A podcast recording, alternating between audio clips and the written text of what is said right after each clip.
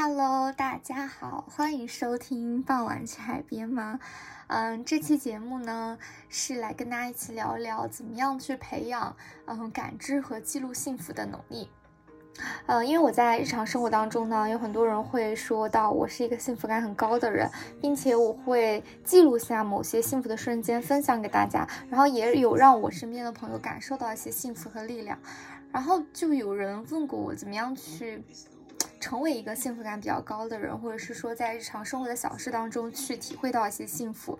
呃，我想把这种能力就是梳理一下，然后分享给大家。我觉得它也不是一个什么值得骄傲的一个所谓嗯流程化、公式化的能力，但希望怎么说呢？希望这期短短节目能给大家带来一些治愈和一些呃小的启发。然后这期的 BGM 呢，是我很喜欢的一首歌曲。每次听到它都会觉得特别的治愈，很开心，很幸福。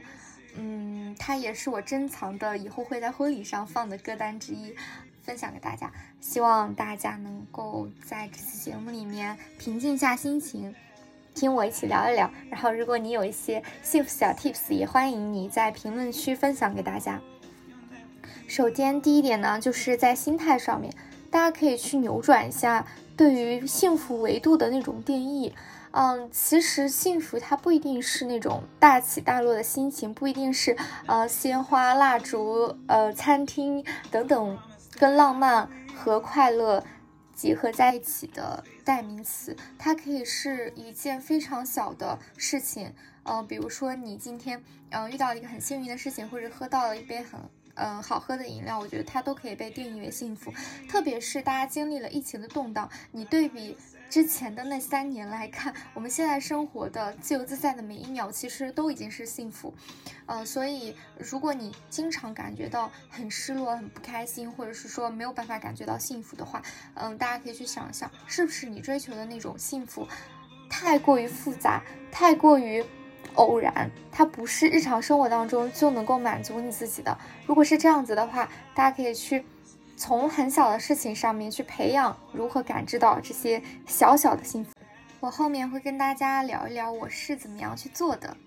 嗯，第二点呢，就是我们要学会去与自然连接。怎么说呢？就是要提升自己的敏锐度，去洞察自己，呃，与外界相处时候的情绪。比如说早起或者晴天会给自己带来积极的心情，阴天呢会给自己带来郁闷的心情。开空调会让自己震急，热的暴汗会让自己烦躁等等。去询问自己在这些时刻是否舒服，可能这个在心理学上，呃，是讲说要去照顾自己的情绪和感受。如果你能够意识到自己什么时候是不舒服的，那么反之，你就会有一些可以让自己感受到幸福的对比事物。我给大家举个例子，就是有一天我觉得某一件事情很幸福，然后我就写在朋友圈里面。当时就有一个朋友评论我说：“他说谢谢你，让我本觉本来觉得很灰暗的一天有了一点嗯快乐，就是没有想到很平常的事情都可以被描述的很幸福。就是那天我早上起来以后，我拉开窗帘，发现是一个大晴天，因为之前已经阴天了好长时间了，然后我就觉得好郁闷好烦，然后。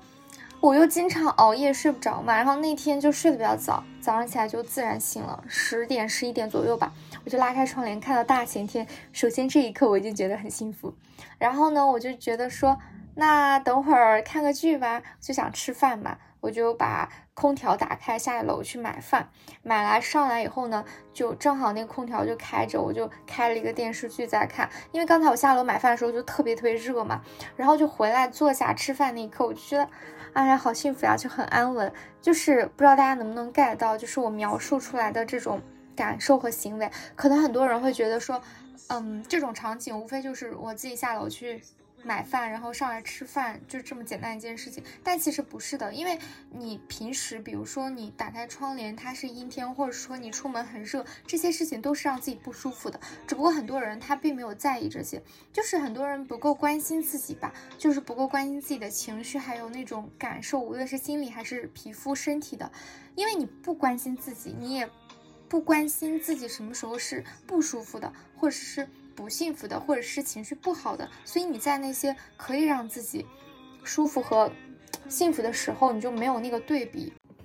呃，除了与自然连接呢，在人际关系相处过程当中，大家也可以去问一下自己：我和这个人相处的时候，嗯，舒不舒服，开不开心？是哪些行为和哪些举动让我感觉到了不舒服和不开心？然后或者说我们去选择朋友，或者说去哪个聚会的时候，大家都可以去筛选。就是尽量去选择那些自己感受比较好的地方和磁场，然后这样去长期相处下来，就是你的那种幸福的指数就会升高。第四点呢，就是要学会在生活当中暂停。当然，这个暂停不能是你一直都停着或者是停滞不前，因为你这样子的话，你就可能会待在一个舒适圈里面，慢慢的、慢慢的会对那种幸福的。呃，感受习以为常。比如说，你之前很忙很忙的时候，你可能觉得停下来吃会儿饭、看会儿电视剧就很幸福。但是，你就一直让自己很闲，然后什么都不干的话，慢慢的你可能对这种麻木。然后你在平时工作很忙，或者说在学习很忙的时候，要给自己一点缓冲期。比如说，我现在就想起来，我之前学习最忙的那段时间，什么时候是最幸福的呢？就是我每次去买晚饭，然后回来的时候，就可以坐在那个休息区里面去吃那个饭，可能有二十分钟、半个小时，然后我可能会看一个韩剧，就那个时候觉得特别特别特别幸福。但是我平时。嗯，就是我现在不是很忙的时候，你让我看电视剧什么的，我就是已经麻木，就是没有什么感受。所以在这里呢，也鼓励各大听友们，大家可以在日常生活当中多努力、多奋斗，因为其实不光说努力给你带来的那种成就会让你感觉到一些幸福，呃，除此之外呢，你在努力的过程当中，当你停下来的时候，你可能会在这个时候也感觉到非常的幸福。嗯，在很忙很忙的时候，大家在。有机会休息的时候，千万不要把这个时间用在焦虑上面。我之前也跟大家分享过，就是你在空闲那段时间，如果你用来焦虑，那你的生活就只有忙和很焦虑这两种情绪。嗯。而不是说忙和休息。我想到了之前听展开讲讲的时候，有一期年终总结，他们就聊到今年对于之前的回忆。然后有一个主播就分享了一首歌，是一首红歌，呃，很愤慨的那种。然后他就说，之前，嗯，大家在经常听这首歌的时候，整个社会情绪都是处于一种非常的激昂、非常的向前的那种感受。然后他听到这首歌的时候，也。有了很多感想，就是以前我们大家的那种关键词可能是呃幸福源于奋斗，嗯等等之类的。那我们现在很多社会上的关键词就是呃躺平、PUA、呃职场压迫等等，就是社会上。的那种焦虑和压力变得更大了，但是恰恰是在这种社会环境当中，其实人更应该去回归自我，去发现自我，就是感受到自己在很多奋斗过程当中的那种小确幸和你自己获得的成绩。嗯，不要把所有的时间和精力都放在整个嗯不好的社会的情绪里面。当然啦，对于很多目前不好的现象，我们仍然要用时间和精力去关注，然后去反抗。因为呃，发生在别人身上的事情，有可能发生在自己身上，但是不应该把所有的精力都投入在里面。我们还是要为自己而活。嗯，就是怎么说呢？无论社会怎样，你平安快乐的度过一天，也是一种幸福和对社会的贡献吧。因为我始终都觉得生命本身它就是一种力量。好，接下来来到第二趴，怎么样去培养自己记录幸福的能力？这个点呢，我之前跟大家提到过，就是如果你想要养成一些自己记录下某些嗯东西、事物、想法的能力，就像之前聊表达一样，你一定要。嗯，坚持一个宗旨，就是这是一个需要练习和重复练习的事情。当然，并不是说你要把这个记录幸福这件事情当成自己的一个 KPI 和压力，而是每一次，嗯，你感受到幸福，你想要把它记录下来留存的时候，你需要去强化这种感受。比如说，分析一下，我在这一刻。感觉到幸福到底是为什么？是因为这首歌的旋律让我感觉到幸福，还是因为我吃的这顿饭很好吃让我感觉到幸福，还是因为今天看到的风景很好？怎么说呢？如果你嗯，在这些幸福面前停留住，并把它记录下来。你在脑海里面其实也会强化自己对于幸福的感知。这个循序往复，可能你下次听到一首很好听的歌，你就会有幸福的情绪。所以我觉得记录它本身，嗯，并不是坏的，也不会去怎么说呢，去破坏你当下的意境吧，或者说怎样？因为，嗯，一个是你。有很多时候，你不是时时刻刻都在快乐的。你去回过头去看去年、今天自己在记录什么，在发生什么，或者说去看自己曾经记下来的那些非常微小、非常好的事情，你会从过去的自己当中找到力量的。我不知道大家会不会有这种感受。反正每当我很不好、情绪很不好的时候，我看到以前我自己是如此热爱生活、如此爱分享、如此有力量，我就会觉得，嗯，无论如何。当下只是我的某种现状，我还是会回到那个好的状态里面的。所以在幸福面前，大家都可以去尝试去记录下来。就像我前面说的，去感知哪些让自己感受到幸福，并且把它记录下来。然后你需要做的就是重复的去练习。下次你感觉到幸福的时候，你也把它记录下来。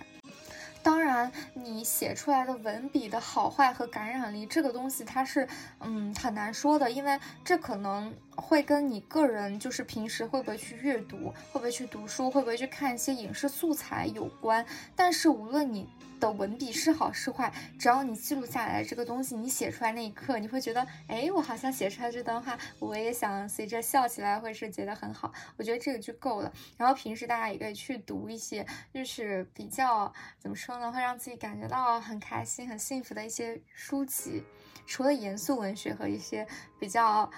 嗯，学术化的书以外，就是读一些能够帮助自己情绪稳定和嗯，就是幸福指数升高的那种书，我觉得也是很必要的。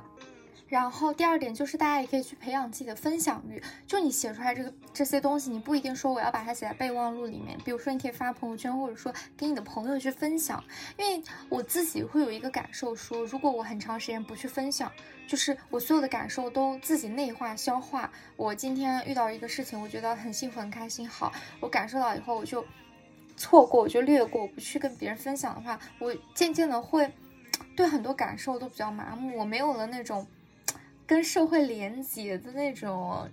强烈的感觉，所以大家可以去在感受到很幸福或者是很开心的时候，去跟别人去描述这个事情。当然，我前面也聊过，在你交朋友的时候，你可以去筛选，就是哪些朋友是能够带你进步的，那你可以跟他就是经常聊一些工作、学习上的事情。哪些朋友是经常给你一些正向反馈的，比如说你跟他说一个事情，他会觉得哇你好棒，好开心啊，我也觉得好幸福，那你就可以跟这类的朋友去分享，就你们互相去传递一种。嗯，好的磁场，快乐的磁场。那么循此往复以后呢，他也可以去跟你分享一些他的生活当中的一些幸福和好的事情。我觉得这个还是挺好的，大家可以去学会去分享，就是去 share 你的幸福，无论是 share 你的成就，还是一些日常小事。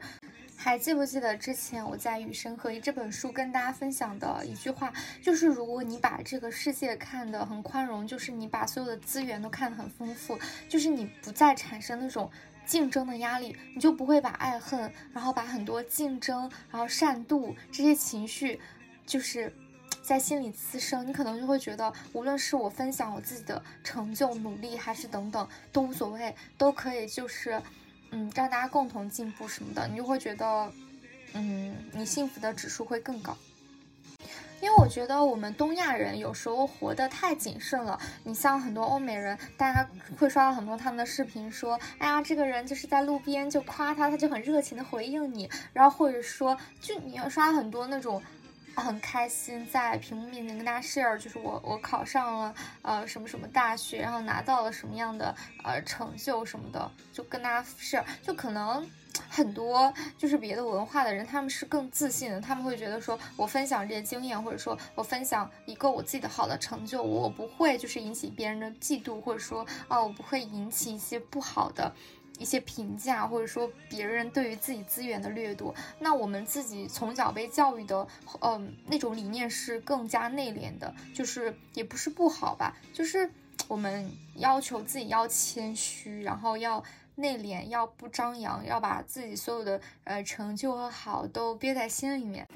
但我反而觉得，如果你想从外界汲取到很多力量和能量，你想从外界和在别的人身上获得某种幸福，你首先就是你不要吝啬于分享自己的幸福，不要吝啬于分享自己的成就，或者说自己的努力、自己的好、自己做过哪些。嗯，你看很多企业家和那个创业者，他们在嗯一些采访访谈当中，还是非常真诚去分享的。就是他们分享这些，可能就是有一种自信，我无为别人去，嗯，可能学了我一点点的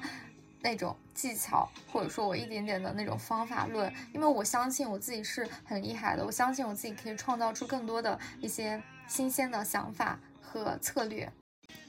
好啦，也十五分钟了，这期节目就先聊到这里吧。呃，还有一些其他的点，以后想到了再跟大家分享。然后希望大家这期节目听得开心，希望你能够在此时此刻感觉到幸福。祝你今天和明天都过得很好。我们下期节目再见啦，拜拜。